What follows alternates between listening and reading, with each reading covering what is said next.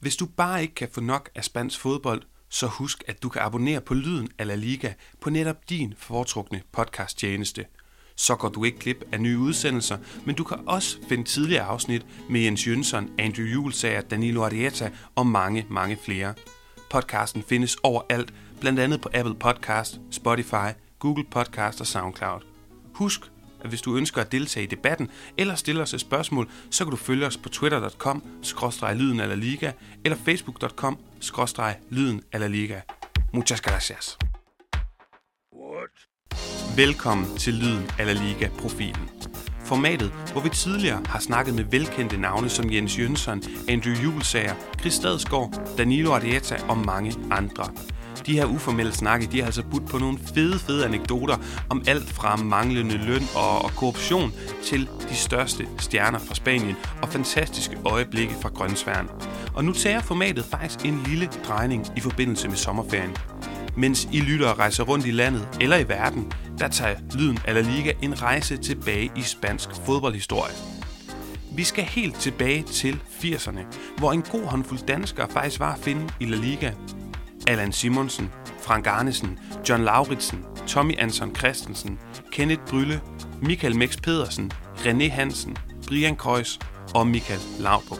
Og det lykkedes os i podcasten at få et par af de her gavede danske fodboldspillere, der tidligere har gjort sig i Spanien, til at deltage i podcasten og fortælle om deres eventyr i spansk fodbold. Så hør med i vores sommerserie, hvor de tidligere La Liga-danskere blandt andet beretter om at spille skuespil med selveste Diego Maradona, at komme op og toppes med verdensstjerne Hugo Sanchez og meget, meget mere.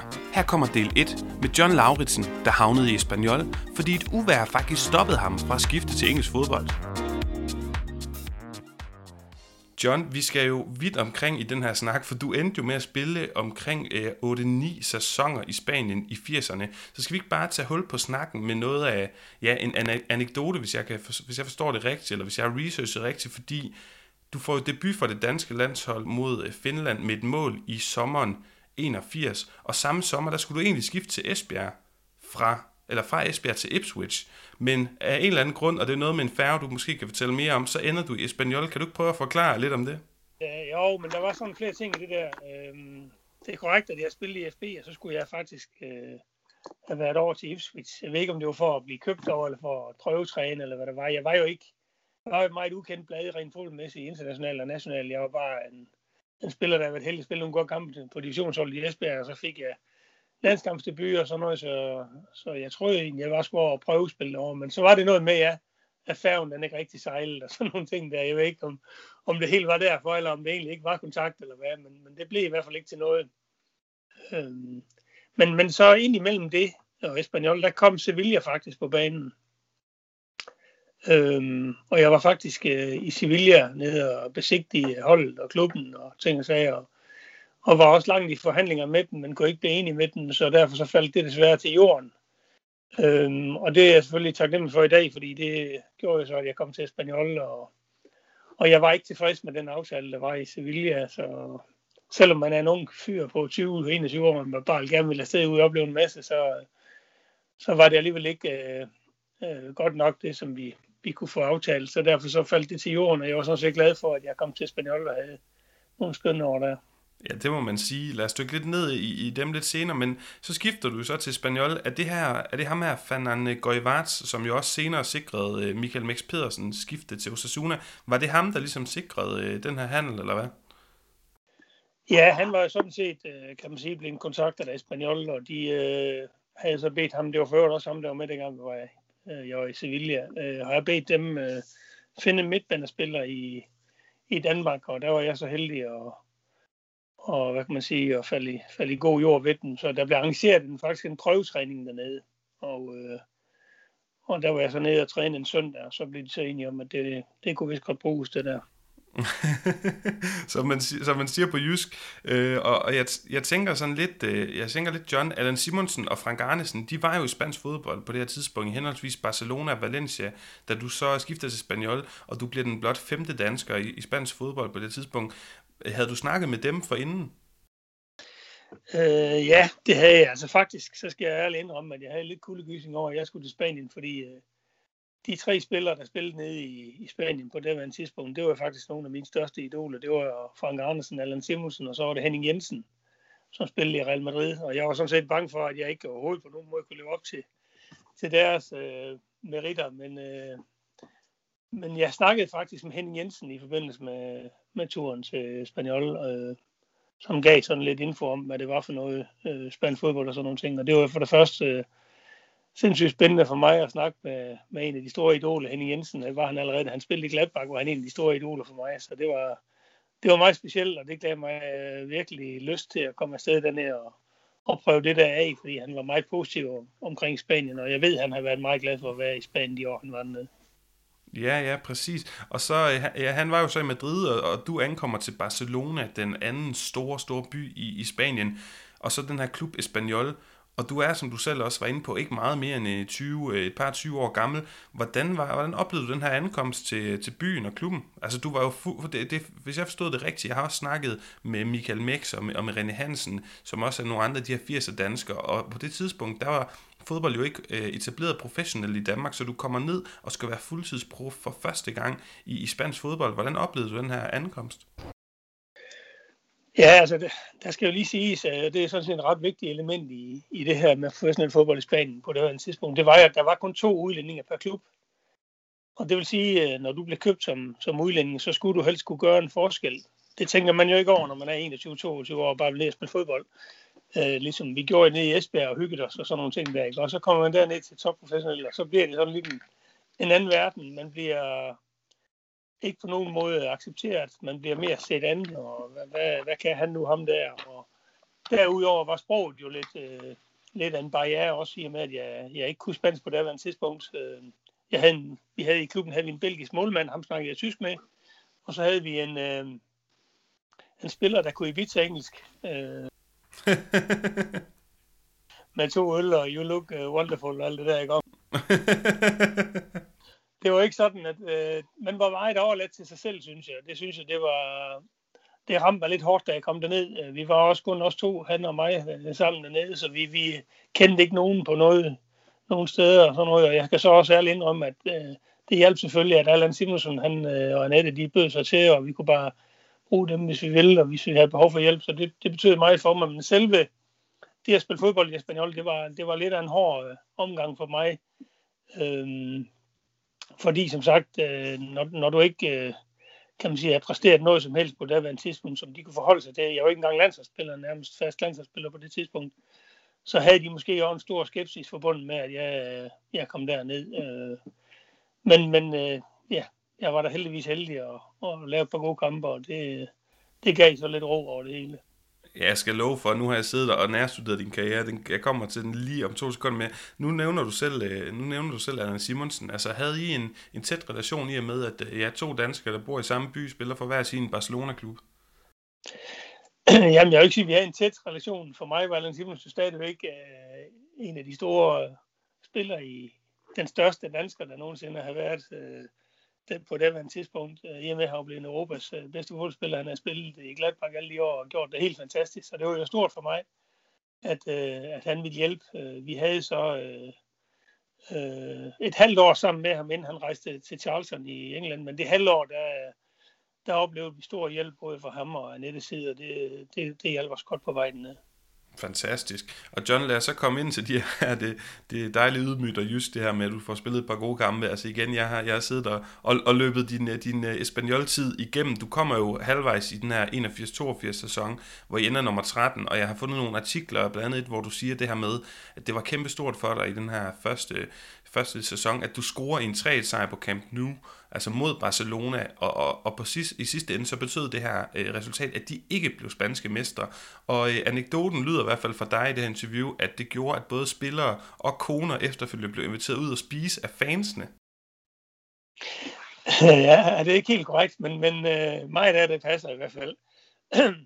øh, jeg skal lige sige, at inden, inden vi spiller mod Barcelona, der har, jeg, der har vi en kamp mod, var jeg du lidt på udebane. Jeg tror, det er den første hele kamp, jeg spiller. Der er jeg så heldig at score, og vi vinder 4-2. Det var et ret, ret vigtig, vigtig sejr. Øhm, da jeg kom til Espanyol, der var klubben, eller hold, det var delt op i, i grupperinger. Det vil sige, vi var to udlændinge, så var der nogen øh, fra Baskerlandet, altså fra San Sebastian og Bilbao, og så var der nogle andalusiske spillere nede fra Sevilla, og så var der de unge spillere fra Espanyol, og det var sådan flere grupperinger, der var delt op. Øh, så det var en voldsom øh, oplevelse at komme derned, fordi det var ikke øh, på nogen måde samtømret. Det var meget øh, egoistisk, og hver især havde nok med sig selv at gøre, og der blev gået rigtig til stål til træningen. Der blev folk, der blev båret ud for træning efter skader og ting og sager. Det var virkelig en, en voldsom oplevelse for mig. Øhm, og vi ligger selvfølgelig også øh, og spiller om nedrykningen. Jeg er så heldig en sæson, der, lever, der ligger vi til, øh, til at blive, der bliver nummer tre i den spanske liga. Jeg skal huske at sige,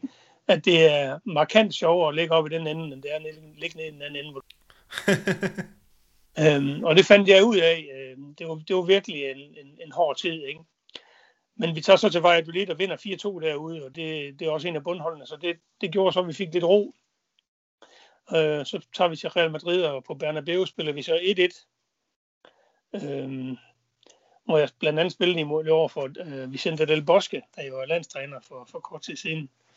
Øhm, og så er det så, det kommer det der mod FC Barcelona, hvor vi så også vinder, og så faktisk redder vores egen sæson, kan man sige, fordi øh, at vinde 3-1 på Barcelona, det var ikke sket i ikke hvor mange år, og vi, vi spiller faktisk en fantastisk fodboldkamp den dag.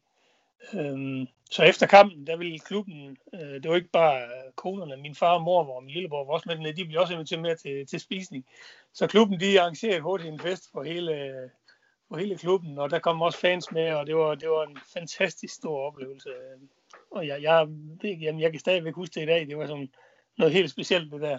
Selvfølgelig var det specielt for mig at være inde på no kamp, fordi det var, kan man sige, den bane, man altid havde drømt om at spille på, og så vinde derinde, det var helt, ekstraordinært. Om torsdagen før har jeg faktisk været ude at spise på en restaurant, øh, og der var Allan også ude, og der kan jeg huske, at jeg gik igennem, så, så gav jeg ham en, en flaske champagne. Jeg sagde til tjener, han skulle give ham en flaske champagne, så skulle han drikke godt af den der. Fordi det var den der, vi vandt på i... det var, det var, det var en meget sjov anekdote. Det er en fantastisk anekdote, John, og jeg kan jo også øh, fortælle lytterne, at vi snakkede kort sammen i telefon for en uges tid siden, hvor, hvor du også øh, selv sagde igen meget jysk og, og og hvad kan man sige, med, med, med fødderne lidt blandet i jorden, at du er ikke sikker på, at du huskede øh, alt i, lige godt i detaljer, men altså indtil videre, der, der fejler de nu kommer der er i hvert fald absolut intet. Nogle, nogle fantastiske øh, detaljer og, og anekdoter. Og, og John, så kan man sige, i de, i de efterfølgende sæsoner, der ender i henholdsvis 9, 10, 8 og 11, og så kommer den her 86-87 sæson, du lige øh, refererede til, ender nummer 3 i kvalificering øh, til, til UEFA-koppen i den kommende sæson. Og først, jeg godt tænke mig lige at spørge dig ind til de her danskere, fordi som sagt, jeg har allerede snakket med Michael Mex øh, og René Hansen, som jo også fortæller, at, øh, at de havde noget med dig at gøre, at du også på en måde var en, et, et, for, altså et, et fortilfælde for dem, de kunne læne sig op af. Kenneth Brylle var der også i den sæson, og før havde både Morten Donnerup og Tommy Anson Christensen været der altså, havde, hvor meget havde du med dem at gøre i Spanien, og, og kan du prøve at forklare os lidt som lytter, der er jo ikke, måske også de yngre lytter, der ikke mm, ligesom ved, hvordan fodbold var i Spanien i 80'erne, hvordan havnede I lige pludselig sådan en mindre danske liga spredt rundt omkring i de spanske klubber?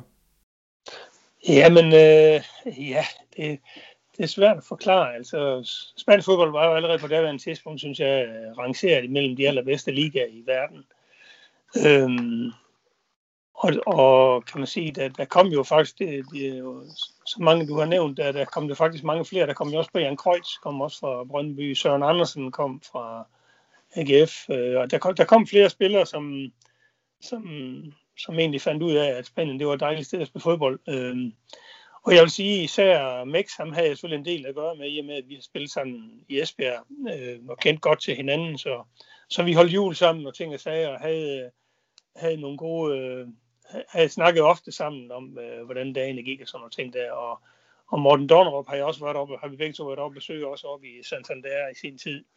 Men jeg tror, det falder helt naturligt, at når man, øh, kan man sige på daværende tidspunkt igen, det der med, at der kun var to eller tre udlændinge per, per hold, når man så har nogle, øh, kan man sige, holdkammerater eller modstandere, som, som er fra samme land, så falder det helt naturligt ud, at man, man mødes, eller man snakker sammen, og man, man øh, prøver på at hjælpe hinanden på et eller andet punkt. Øh, det er som regel dem, som lige kommer til, de, her, de ringer lige og hører, hvordan det går, og øh, hvad skal vi gøre her, hvad skal vi gøre der, og sådan ting. Det, det, det synes jeg, det er, det, er, det er en normal ting, og det, det, det, det havde vi selv meget nyt af, da vi kom til Spanien, og det kunne vi jo også give videre af til andre, når de kom dernede. Ja, det lyder, det lyder bare super fedt, det her sammenhold, øh, John. Øh, og man kan sige, nu ridsede jeg de her placeringer op inden den her tredje plads i 86-87, altså jeg ender 13, 9, 10, 8 og 11. Og en af de ting, der sådan helt konkret, øh, man kan sige, har ændret sig, det er jo, at vi får en ny træner, Javier Clemente, som jo er en legendarisk træner i spansk fodbold. Inden han kom, øh, kom til Espanyol, der han vundet et par ligatitler, og også El Doblete med Athletic Klub i, i starten af 80'erne. Han har senere været spansk landsholdstræner. Den første sæson her, hvor at du spiller under ham, I ender træer, I bliver kvalificeret UEFA-koppen. Han bliver, sådan som jeg kan læse mig frem til det, kåret til sæsonens træner i spansk fodbold. Og du bliver også kåret til den bedste udlandske spiller i, i spansk fodbold den sæson. Kan det passe? Ja, men nu er det så heldigt, at der var så mange aviser og blade, at der skulle, skulle der være mærkeligt, om ikke der var en enkelt af dem, man kunne...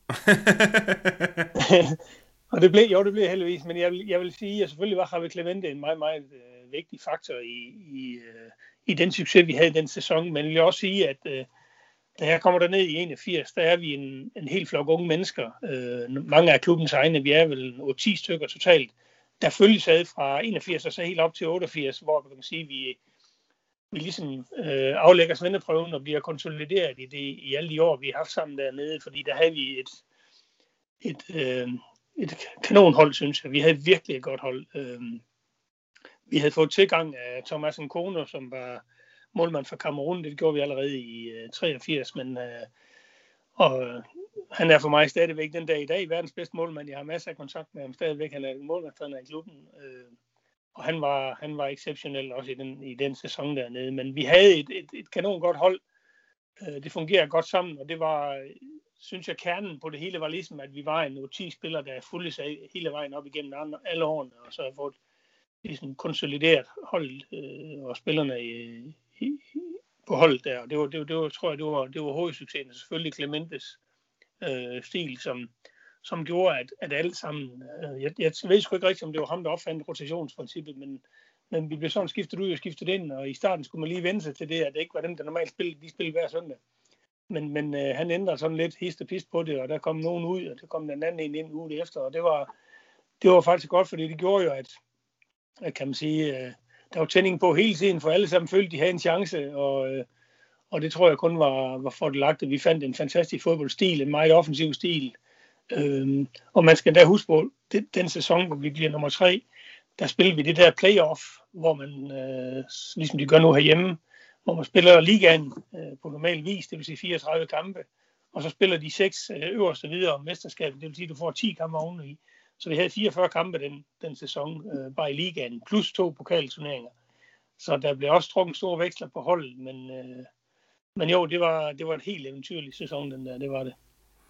Ja, og så tænker jeg, at din, så hvis vi går videre til din, din sidste sæson i Espanyol, 87-88, hvilken en af slagsen? Det kan godt være, at den, den, den, den forrige også havde været eventyrlig, og man kan sige, at I ender nummer 15 i ligaen, hvilket jo ikke er, er super spændende, men jeres kvalifikation øh, til UEFA-koppen ender med at blive mildesal ekstremt spændende, og jeg tager lige øh, lytterne igennem vejen, fordi I ender jo i finalen, John, i, øh, ja, i første runde, der møder I Borussia Mönchengladbach, blandet med legendariske Steffen Effenberg. I går videre samlet 5-1, i 16. finalen, der er det AC Milan, og, som vi slår ud, Maldini, Ancelotti, Franco Baresi, Marco van Basten og Ruud øh, Gullit.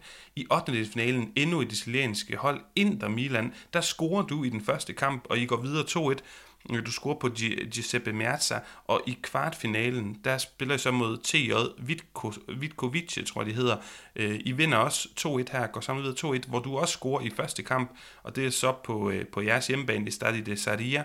Og så i semifinalen, Klub Brygge, I taber 2-0 i Belgien, og så laver I et remontada i Barcelona med et mål i forlænget spilletid, så I går videre i, i finalen. Det er jo nogle vanvittigt flotte flotte resultater der. John, hvilken en af de her opgør eller øjeblikke står, står tydeligst i din erindring? Det, jeg ved godt, det er 35 år efter næsten.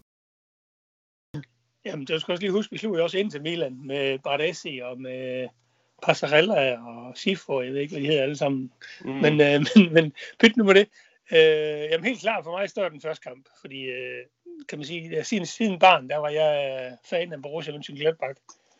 Øh, det så vi jo i tysk TV hjemme, og det har været mit hold helt fra, helt fra knægdag. Vi var to drenge, der, der, der boede sammen i en lille bitte by, der hed Græstebro her i Danmark, og vi, øh, vi var Gladbach-fans øh, om en hals. Øh, og dem, dengang vi så bliver kvalificeret til uefa der spørger det spanske øh, journalister, de spørger mig, hvem jeg helst vil møde, så sagde jeg, jeg er ligeglad, bare vi møder Gladbach. Og, øh, og der var, der var noget med 64 hold i den der pot, der de trak hold, så trækker de det med Gladbach. Helt ekstraordinært. Og så ham min, øh, den dag, vi skal spille i Gladbach, der, vi skal spille på det gamle Bøgelberg, øh, hvor Lefebvre og Günther og alle de der stjerner, de har spillet. Der ringer min telefon om eftermiddagen, og så er det min kammerat fra Christofro, der ringer og siger, hvornår vi skal spille, fordi han står i Gladbach. så jeg fandt lige en billet til ham, det var helt, helt fantastisk. Og der vinder vi så 1-0 i Gladbach, spiller en konge fodboldkamp. Nok den bedste kamp i hele øh, den der turnering der. Og så vinder vi 4-0 hjemme, tror jeg, eller 4-1 eller sådan noget hjemme. Men altså, også det at eliminere spillerne fra AC Milan og AC, Inter Milan, altså AC Milan, et år eller to år efter den her UEFA Cup, der tror jeg, at de, øh, de vinder Europacup for mesterholdet to år i træk, og det var med både, de havde både Van Basten, de havde Gullit, de havde Rijkaard, de havde hele medaljen, ikke? Mm. Øhm, jamen, det var helt, det var helt ekstraordinært. Det, det var Absolut. lidt synd, at vi ikke kunne, øh, kan man sige, lige øh, endegyldigt gøre succesen komplet ved at, ved at komme hjem med trofæet. Det ville have været stort for sådan en lille bitte klub. Vi havde det fuldstændig i vores hænder. Øh, men desværre så, ja, det blev en frygtelig, frygtelig kamp i Leverkusen. Frygtelig, frygtelig. Ja, det er jo det, fordi at, altså, øh, lige til lytterne, så lige med, i finalen, der møder I bare Leverkusen, og I vinder jo 3-0 øh, hjemme mod i Barcelona, men så taber I også 3-0 i Tyskland, øh, og, og så ja, i straffesparkskonkurrencen, der ender I så med at tabe. Øh, sådan som jeg har kunnet læse mig frem til, så er, er du ikke med til at sparke straffespark, på trods af at have været en profil i, i så mange år i Spaniol. Kan du fortælle os lidt om den finale der? Øhm, jeg var faktisk ikke engang med i den trup. Han tog hele truppen med op, men der var øh, mellem de 16 spillere, var jeg ikke, øh, og jeg var dybt, dybt skuffet og sindssygt ærgerlig og meget, meget, meget sur og gal. Men min vigtigste opgave i den der situation, det er selvfølgelig at hjælpe mine holdkammerater. Det gjorde mig sindssygt ondt for mine holdkammerater, fordi det, det havde vi, og det havde vi, altså vi spillere, og det havde klubben, og det var der ingen, der havde fortjent. Vi havde spillet så suveræn en, en, en runde der med det der UEFA Cup, så det var helt urimeligt, at vi ikke vandt finalen. Men desværre, og der skal endda siges, der står 0-0 i pausen. Øh, det, det gør det endnu mere utænkeligt. Men de kommer foran lige efter pausen, og så begynder usikkerheden at brede sig. Og så er det jo bare tysker, ikke? For fanden. Så, og det er irriterende, ikke? Men øh, ja, yeah. det var voldsomt. Det var voldsomt. Men altså, da vi så kommer til Barcelona, kan man sige, alt det, han havde gjort trænerne af gode ting, der med at at skifte spillerne ud i ny og nær og føle, at vi følte os øh, som en enhed. Det gjorde, det gjorde det ikke lige der. Der havde vi det rigtig skidt også, der ikke var med. Fordi vi ikke kunne hjælpe vores holdkammerater derinde, og fordi vi ikke kunne, kunne støtte dem i den der frygtelige, frygtelige kamp, de havde derinde. Men da vi kommer til, til Barcelona Lufthavn, der står der 2.000 mennesker, øh, Espanol-fan, og siger, det gør ikke noget, det gør ikke noget. Det sang de for os, at det var helt, helt ekstraordinært. Altså, men, men det... vi ville godt nok gerne have givet dem den pokal, fordi det havde de, det havde de sgu fortjent. Det, det, kan jeg, det kan jeg virkelig godt forstå, John. Jeg, ja, ja, altså, jeg sidder virkelig for kuldegysen, når, når du fortæller de her anekdoter. Og så, øh, jeg fiskede, øh, jeg fiskede et citat fra dig, som du har givet til TV2 Sporten for et års tid siden. Fordi du slutter jo så efter syv sæsoner i, i, øh, ja, i, i, i Espanol, og, øh, og så siger du til TV2 Sporten for et års tid siden, at det er jo ikke normalt som udlænding at blive i så mange år i den samme klub. Øh, kan du sådan prøve at forklare lidt, fordi du skifter jo til Malaga. Hvad, altså, hvor, hvor, hvorfor skifter du til Malaga? Altså, jeg ved, at, at Grim Kretsoff, der havde været der, øh, jeg tror, nogle år forinden, og jeg har også læst på en, en, øh, en, en hjemmeside fra en Espanol-fan, at det måske havde noget at gøre med, at øh, du var, ja, der var nogle uoverensstemmelser mellem dig og Clemente. Mm. Nej, altså man har hele tiden prøvet på at lægge øh, nogle uoverensstemmelser ud mellem mig og Clemente. Jeg, skal, jeg respekterede ham som træner, jeg respekterer ham som person, men jeg var selvfølgelig ikke enig i de dispositioner, der hed, at øh, John han spiller ikke finalen i Leverkusen for eksempel, når jeg spillede øh, den første kamp. Vel? Altså, så er jeg sgu ikke enig i, at, at jeg ikke skulle i det mindste være på bænken. Ikke? Jeg kan sagtens forholde mig til, at man skulle skiftes ud og sådan nogle ting der. Og, om man ikke skulle starte inden, men, men jeg var da vildt ked af, og vildt ærgerlig, og vildt sur, og skuffet over, at jeg ikke var med i den kamp der. Og jeg må også ærligt indrømme, de sidste år i Espanol, det var ikke, øh, det var ikke øh, på nogen måde øh, øh positivt. Jeg talte meget, meget lidt med træneren, og, og af en eller anden grund var han ikke, synes, følte jeg ikke, han var den samme. Vi havde ikke den samme kommunikation, som vi havde et år før, og det havde jeg lidt svært ved at forstå, fordi tingene var jo var jo ikke forandret. Tværtimod, de var jo kun, øh, kun forandret. Hvis de var forandret, var de forandret til det gode. Vi var blevet, blevet nummer tre i den, den spanske liga året før, og vi havde jo et fantastisk hold, ikke? Øh, jeg havde hørt, at han var, ville gerne have været til Barcelona, fordi de havde været ude efter ham FC Barcelona, men, men klubben Espanyol sagde selvfølgelig nej, fordi at han havde givet, givet meget godt for klubben her, og det var vigtigt, at han blev der. Så jeg ved ikke, om han var blevet bitter på grund af det, eller måske, jeg, ved, jeg skal ikke kunne sige, hvad der var.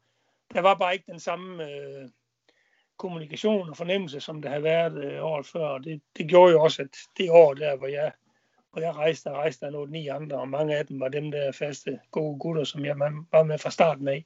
Mm. Som heller ikke var tilfreds med, som tingene udviklede sig. Det var, det var selvfølgelig frygtelig ærgerligt.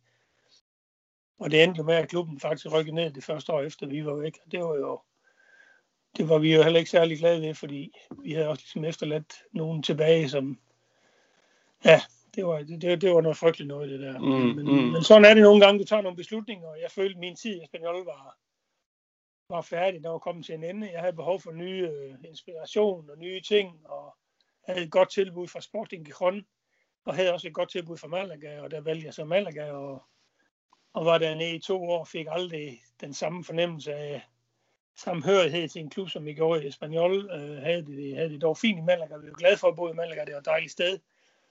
Øh, og det var et, det var et fint, øh, fint holdkammerat, og vi havde sgu virkelig et OK hold. Det var mange tidligere storspillere i andre klubber, som var kommet og samlet sig ned i Malaga. Et nyoprykket hold, og vi kæmpede os flot igennem det første sæson og overlevede det, og så året efter røg holdet så desværre ud. Men, øh, men øh, det var en, en sindssyg entusiasme dernede i Syd, Sydspanien. Altså i Malaga var, vi, var der en 30.000 i snit til vores hold, ikke? og vi lå altså nede i bunden af rådet, så det var, det var en kæmpe oplevelse. Det synes jeg, det var.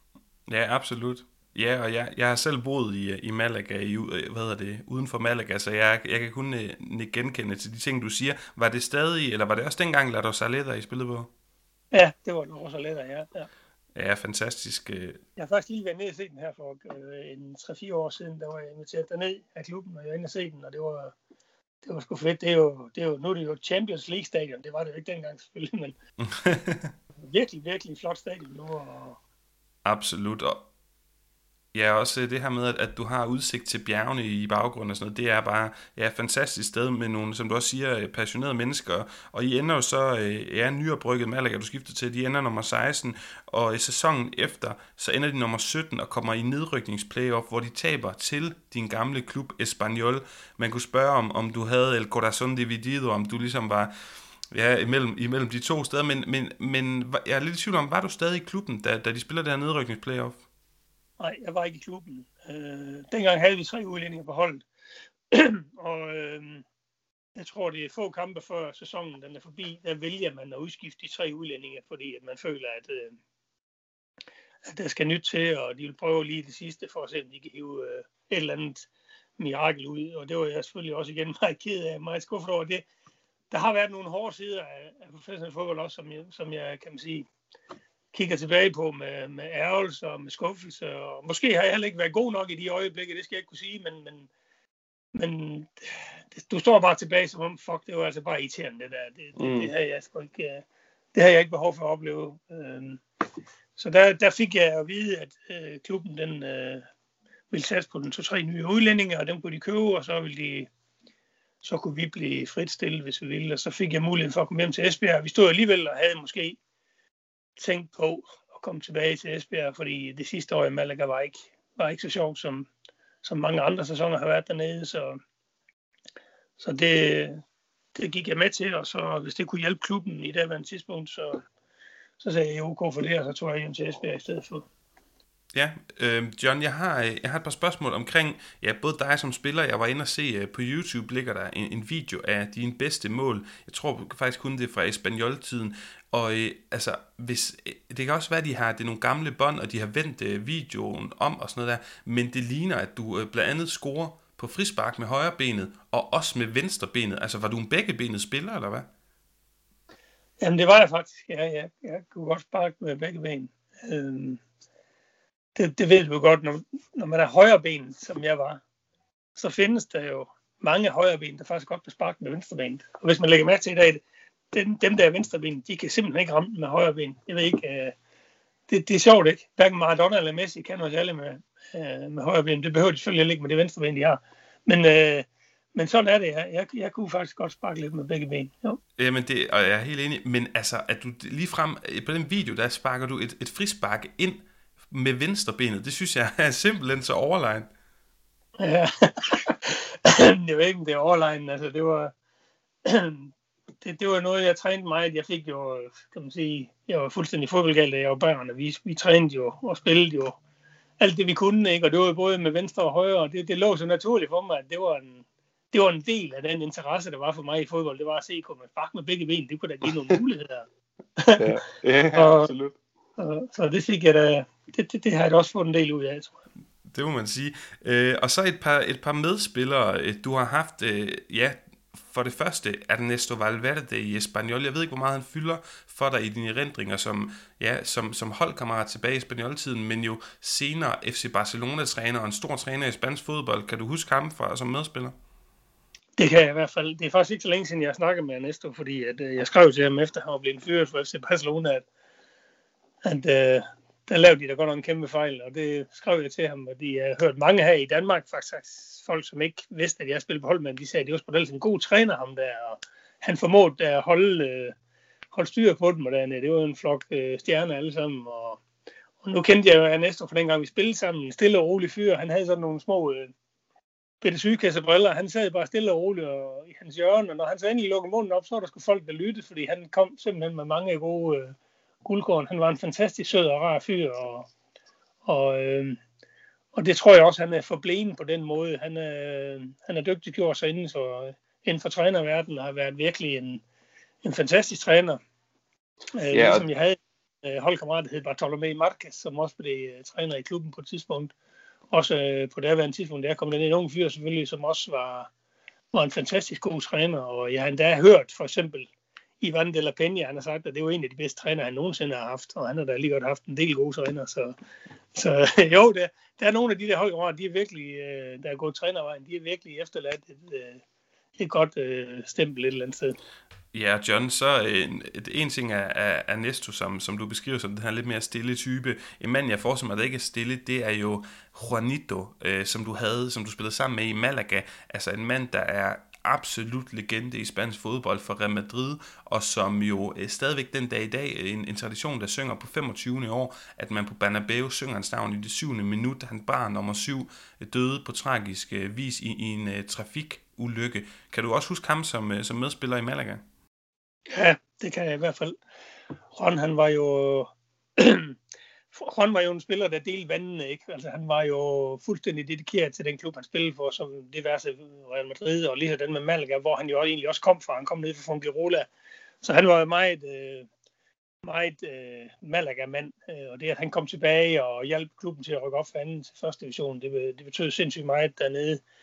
Øhm, så udover at være en dygtig fodboldspiller, så var han også en, en, en, hvad kan man sige, en spiller, der gav alt på banen, og øh, og øh, han var meget, meget, meget berømt og populær nede i Malaga, og det, det nød vi alle sammen godt af at have så dygtig en spiller som ham, som også havde en fantastisk erfaring, som han kunne jo dele, dele ud af til os alle sammen. Ja, og så, så modspillerne skal vi også lige ind omkring John, fordi at øh, da vi snakkede sammen i, i telefon for en uge tid siden, der sagde du jo, at ja, at det her, det, den her tid i Spanien var selvfølgelig stået frem som en af dine bedste perioder i dit liv, og at du nemlig også blandede det her med, at du spillede over for Diego Armando Maradona. Altså, øh, kan, kan, kan du sætte et par ord på, på, på, den, på den oplevelse? Jamen, det, det, var jo, det var jo noget specielt, ikke? Fordi, øh, kan man sige, Maradona blev jo først stor, da han rejste fra fra Barcelona godt nok. Han havde nogle hårde år. Det blev, det blev sådan en svikamp mellem FC Barcelona, Maradona og Atleti Bilbao og Real Madrid. Det var nogle frygtelig hårde kampe der, og jeg husker en pokalfinale, hvor der var direkte had imellem Barcelona og Bilbao, og det, han brækkede jo også benen dernede, øh, men var jo altså uden, øh, uden tvivl øh, på det tidspunkt også en af de bedste spillere i verden, og det viste han jo også, især da han kom til, til italiensk fodbold. Ikke? Øhm, så det var selvfølgelig noget særligt.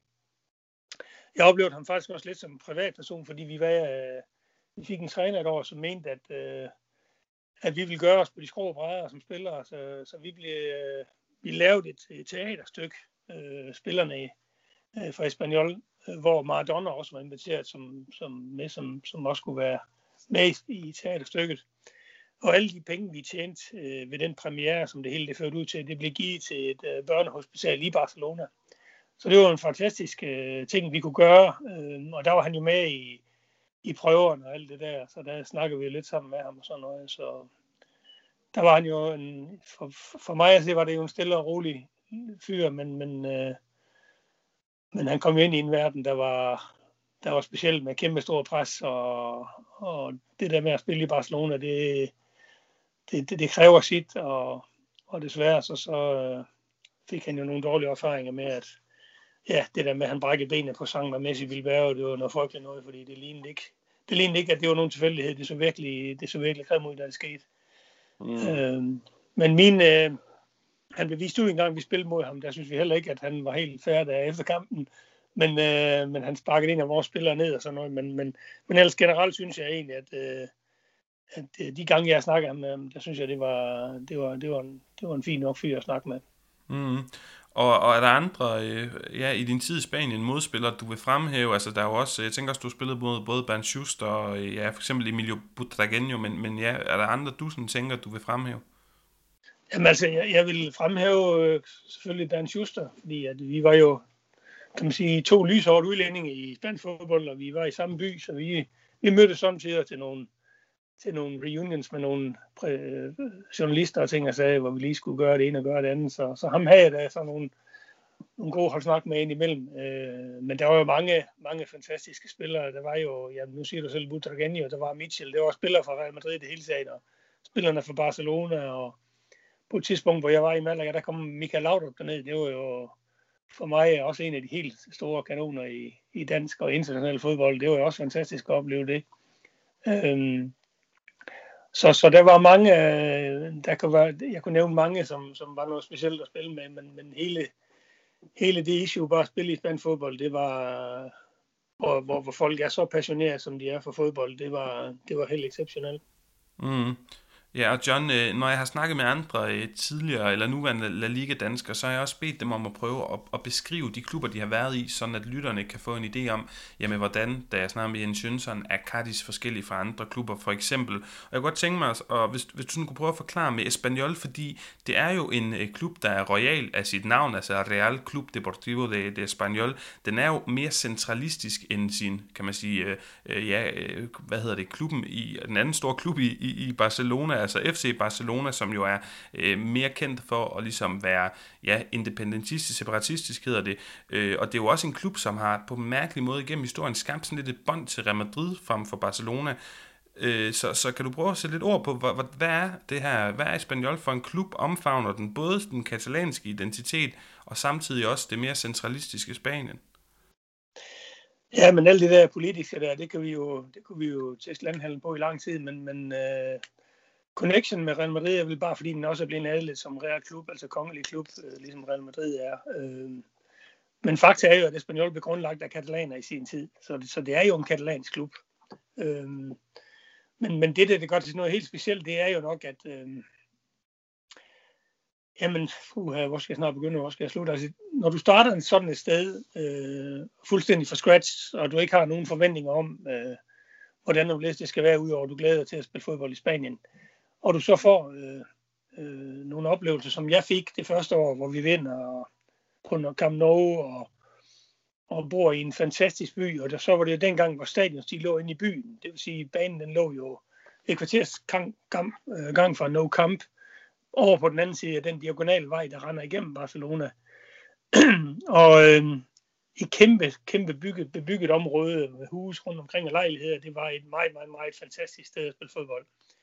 Øhm, og så kommer alt det der, som kan man sige, afgør ens ved og vel, øh, og det er menneskerne. Menneskerne omkring der, menneskerne i klubben, holdkammerater, bestyrelsesmedlemmer og fans ikke mindst. Øh, der, der knytter du nogle bånd til nogle mennesker, som, som du slet ikke havde forventet kunne lade sig gøre. Øh, forestil dig, at vi er 22 år, da vi kommer ned, og vi, vi lærer en masse mennesker at kende, vi lærer et nyt sprog, vi lærer en helt ny kultur, og får også mennesker eller venner uden for fodboldbanen. Øh, øh, som vi den dag i dag har kontakt med. Altså, det gør det hele til noget, noget, noget helt specielt.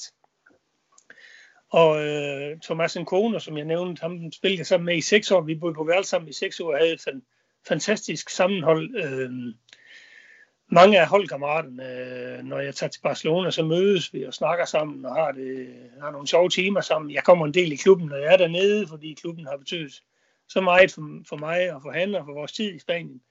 Øh, så så det, det er sådan en samsurium af en masse helt fantastiske øh, positive ting. Barcelona, den fedeste by i hele verden. Øh, der, der er så mange ting i det, så, som gør, at man, man ser tilbage på det der, som værende noget helt specielt mm. og tage det helt ind til ens hjerte. Øhm, her for nylig havde jeg en samtale med nogle, en af min tidligere vicepræsidents datter. Hun er 50 år i dag. Hun var meget øh, med os rundt på turen, når vi spillede. Øh, rejste med holdet øh, til UEFA Cup og ting og sager. Og øh, hun ringte til mig for, ja, hvad er det, nogle måneder siden, vi snakkede sammen, og så gik der noget tid, så hørte jeg en, en holdkammerat, han ringte til mig og fortalte, at hun havde fået øh, covid-19 og var blevet indlagt og havde lagt i koma i 20 dage.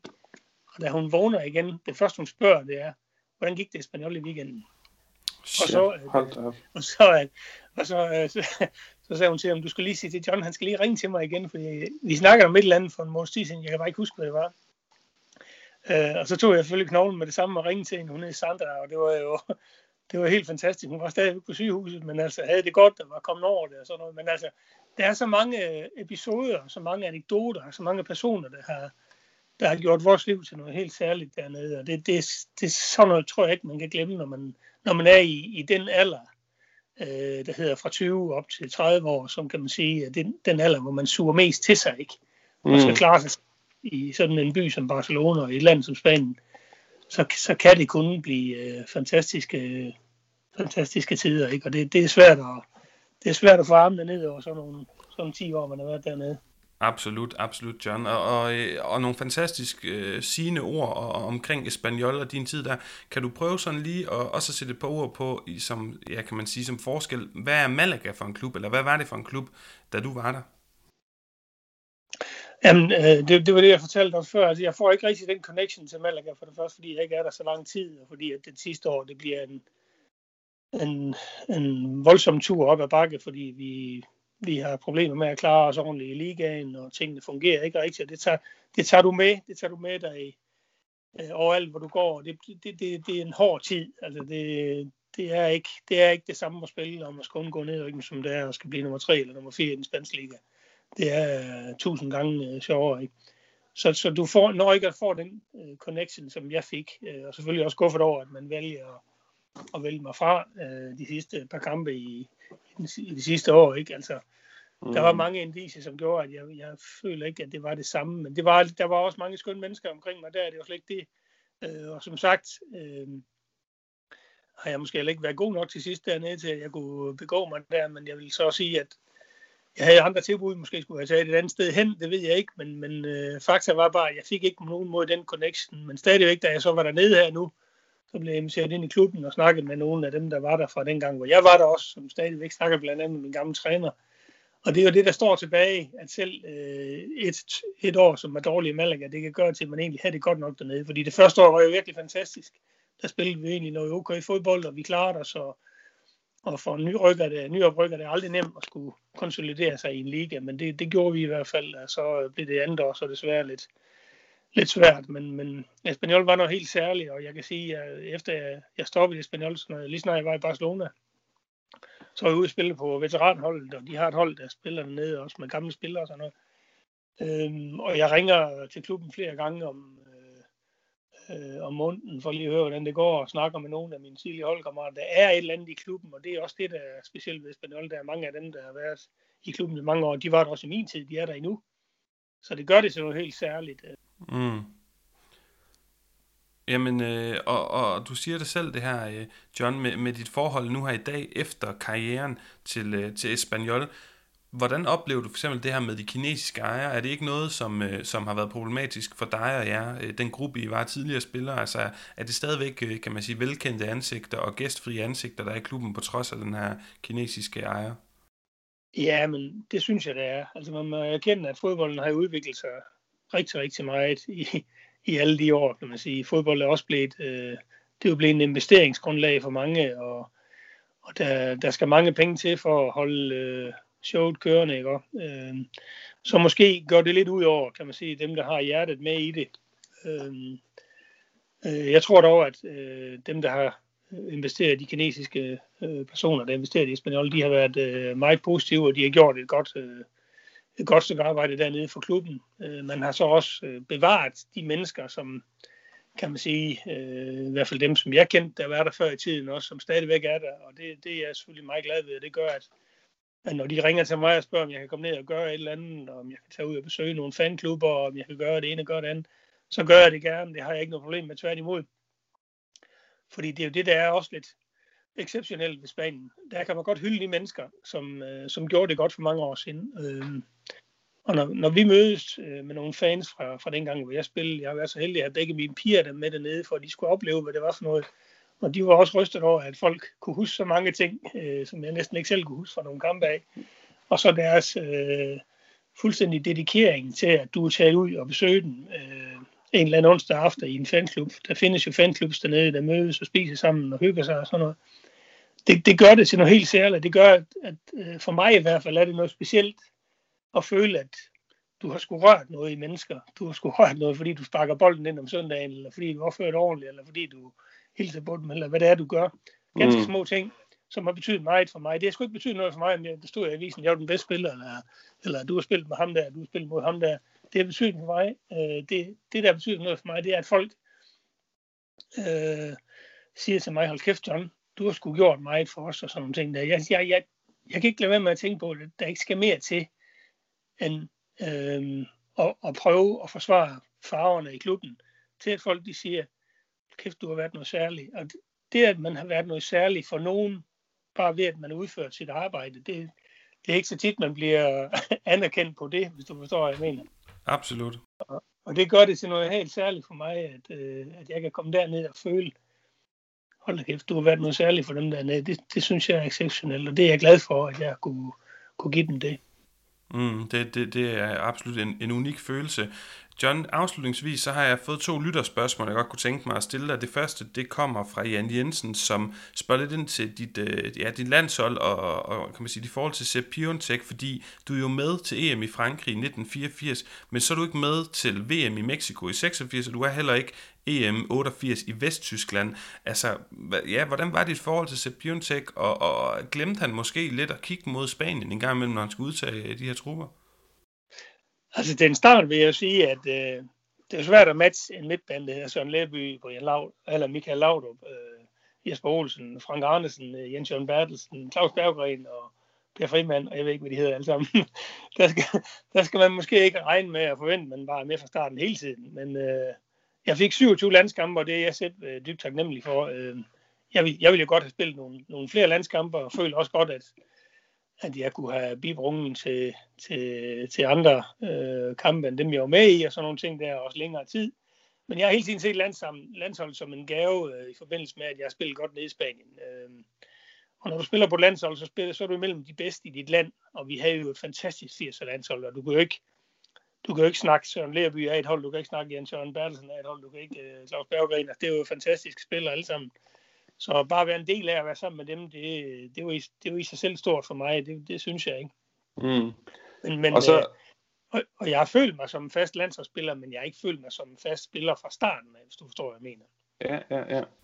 Fint, og og så spørger Jakob øh, til sidst, hvilken plads Esbjerg har som, som klub i dit hjerte, fordi han tænker jo, at øh, Espanyol måske fylder mere, fordi at, ja, at, at du har været der flere år, og nu er det jo også en spansk fodboldpodcast det her, så derfor naturligvis har vi, har vi snakket om din tid i Spanien, men ja, kan du prøve at forklare lidt, hvordan, ja, hvor meget fylder Esbjerg kontra Espanyol? Jamen Esbjerg øh, fylder jo meget. Øh, man kan sige i dag, øh, jeg, jeg tog hjem fra Spanien og spillede for Esbjerg uden at skulle have penge for det i sin tid. Det tror jeg ikke, der er ret mange, der gør, så det er i sig selv, det siger vel, at det betød mig, at det skulle være Esbjerg for mig i hvert fald. Det var, ikke, det var jeg slet ikke i tvivl om. Esbjerg var jo ligesom også klubben, der gav mig chancen for at øh, byde mig til på den store scene, kan man sige. Øh, vi vandt øh, mesterskabet 79, så spillede vi øh, Europa Cup for mesterhold, som det hed dengang. Øh, det, der hed Champions League i dag, hvor vi mødte øh, Halmstad øh, 0-0 ude, og så vandt vi 3-2 hjemme, og der var jeg altså heldig at lave to mål, eller i hvert fald lave et mål og lægge op til en. Altså. Og der var det så faktisk, at jeg blev solgt til Spaniol på det. Så, så de har jo givet mig, kan man sige, øh, muligheden for at, at komme ud øh, og, og vise mig frem i, det store, i den store verden som fodboldspiller. Det, det er jeg den der dybt, dyb taknemmelig over den dag i dag.